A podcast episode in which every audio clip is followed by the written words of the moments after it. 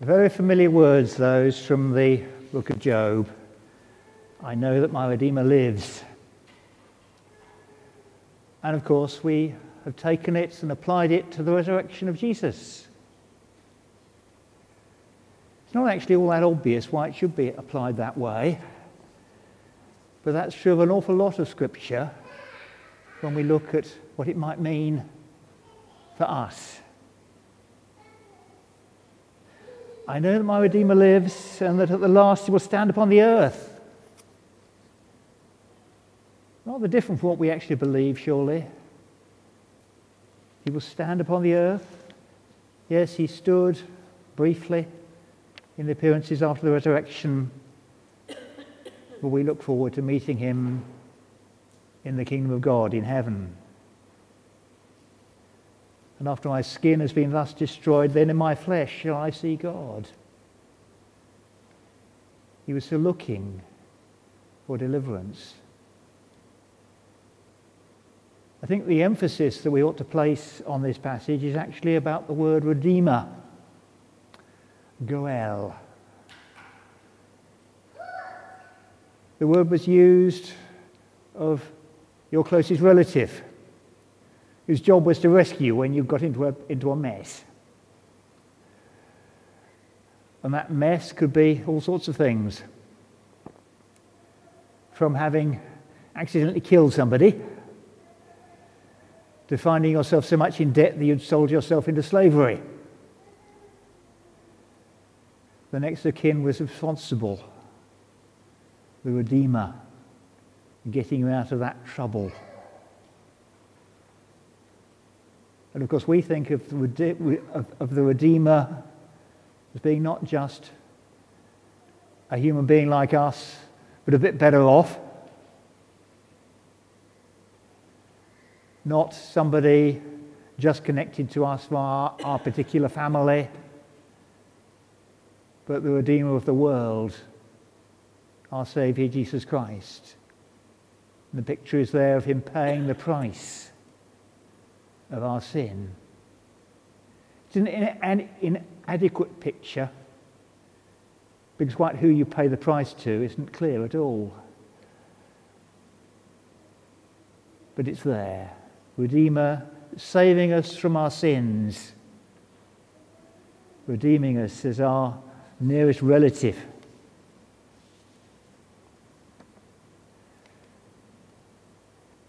So we have a picture painted by Job those years and years before of one of the things that Jesus did for us. But it's also taken, of course, as a proclamation of the resurrection of Jesus. I know that my Redeemer lives. And you can see why that lesson was chosen to relate to this morning's gospel, because Jesus is talking now about the fact, not an opinion, not a thought, but a fact, that the dead are raised.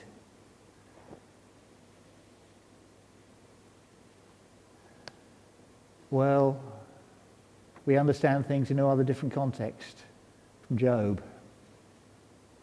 Job certainly found that his Redeemer was alive as he recovered all that he had lost on this earth. It doesn't always happen to us. We have to face the fact. We have to face the fact too that it's one of the biggest obstacles to people's belief in God. That life isn't always finishing up as we'd hoped. Easy. But nonetheless, we can believe in our divine Redeemer, acting not just for the family, but for the whole world.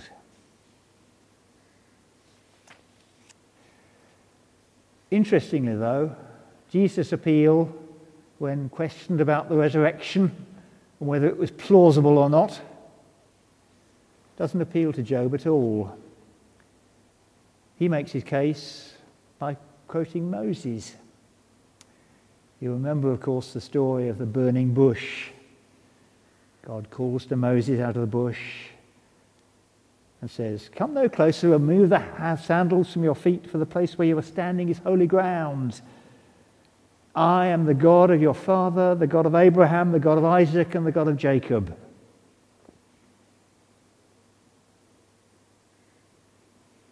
And Jesus says the point is that he is God not of the dead, not of three patriarchs who've long since snuffed it, but of the living. God not of the dead, but of the living. For to him all of them are alive. Perhaps not the obvious conclusion that we would have drawn. Certainly not the conclusion the Sadducees drew. And it's reasonable enough, I would have thought. Doesn't "I am the God of your father" simply mean "I'm the God your father believed in, who was with your father when he was alive"? I think we need to look a little further on in that passage to understand what Jesus is saying, because we haven't fully understood what God said to Moses.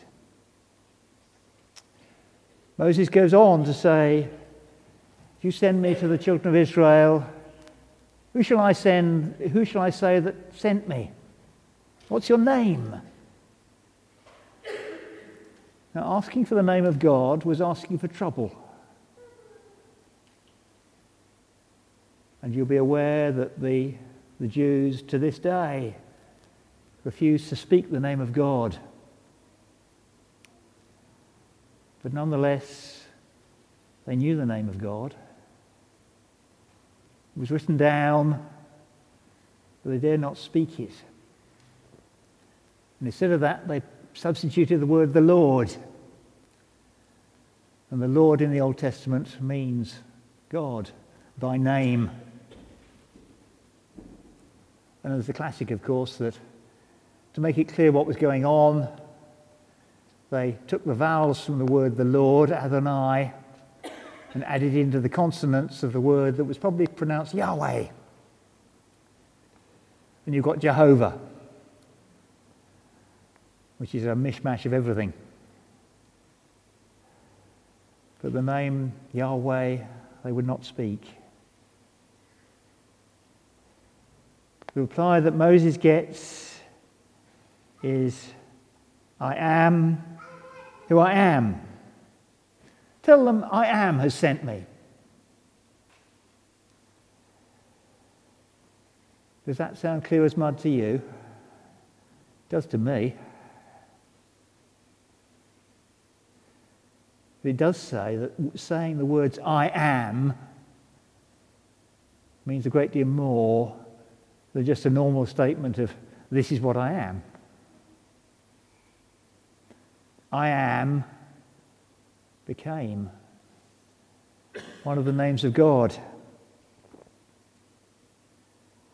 And we can see, as we look further into the New Testament, particularly the Gospel of John, how offensive the words "I am" were to the Jews of the time of Jesus.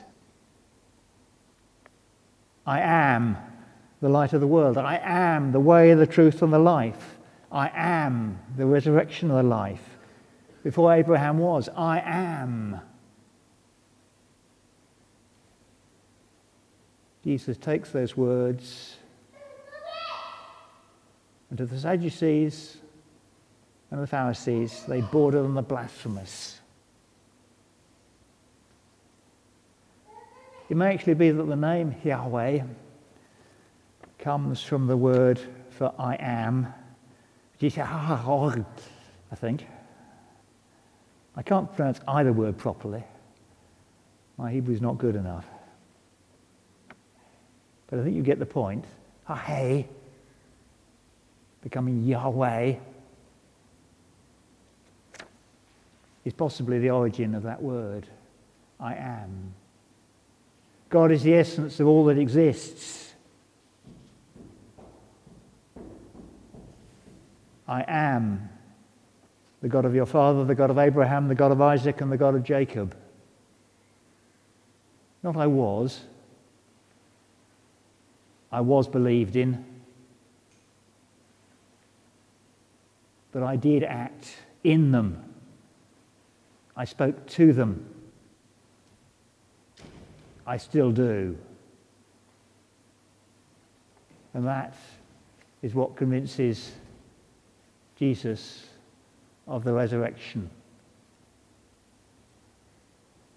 If God is still speaking to people, still relating to them, then they're not dead. Because I am is the very essence of life itself. God was and is active in Abraham. As he gave those great promises, even as he gave instructions to sacrifice his son Isaac, God goes on speaking to him still. Perhaps it's simpler to put it this way. God worked in Abraham and still works in Abraham, which is what you'd expect of God, that he doesn't change with a mortal's death. He doesn't waste, if you like, the work he's put in. And the message for us is that he will not waste the work he's put into me or you,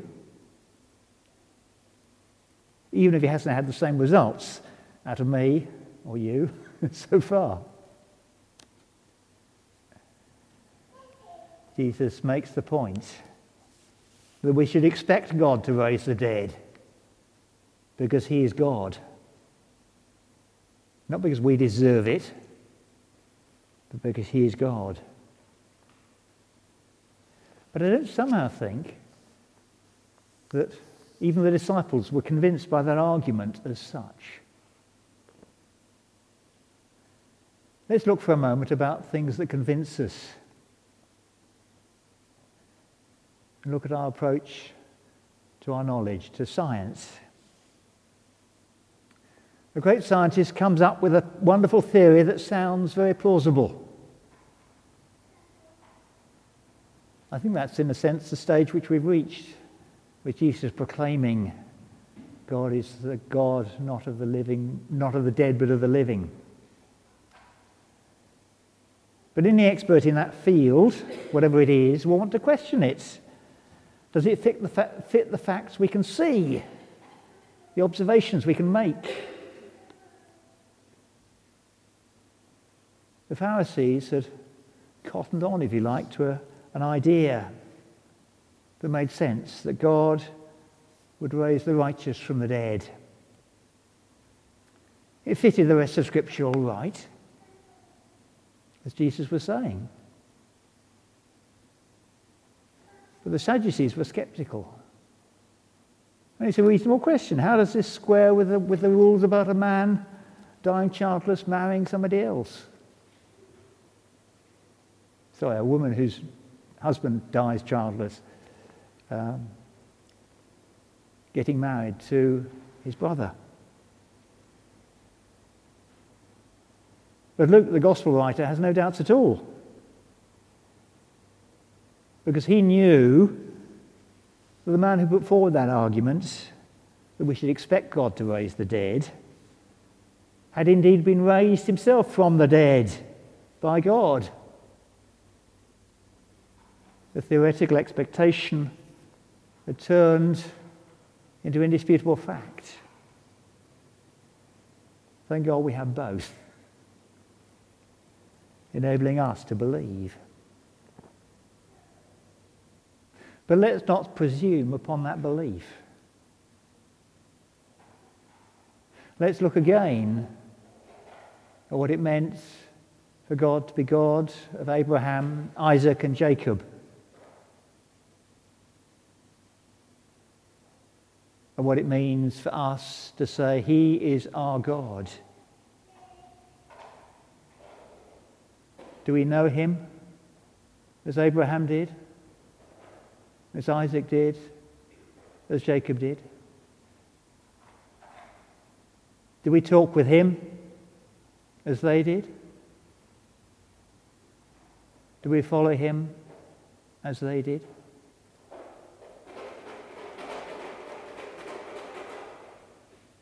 very easy to appeal to the relationship of other people to God as the basis for us. I'm afraid it's not on. The fact that your granny went to church is pretty relevant to the state of your relationship with God. What God calls us to is ourselves directly, to be children of God, relating to our Father. Not some distant descendants who has to look in the book to find out what God is like. All that will help us, certainly. But directly, for you and for me individually, a son or a daughter of Almighty God. If we know that, we can share that confidence that Luke had, that Jesus had, that the early disciples had, that those who've gone before us in the faith had. That God raises from the dead those who come to him. And we can live free from the fear of death, because we know that God, through Jesus Christ, has conquered that final enemy, that death. And we can live in the kingdom of God forever, by his grace and in his love.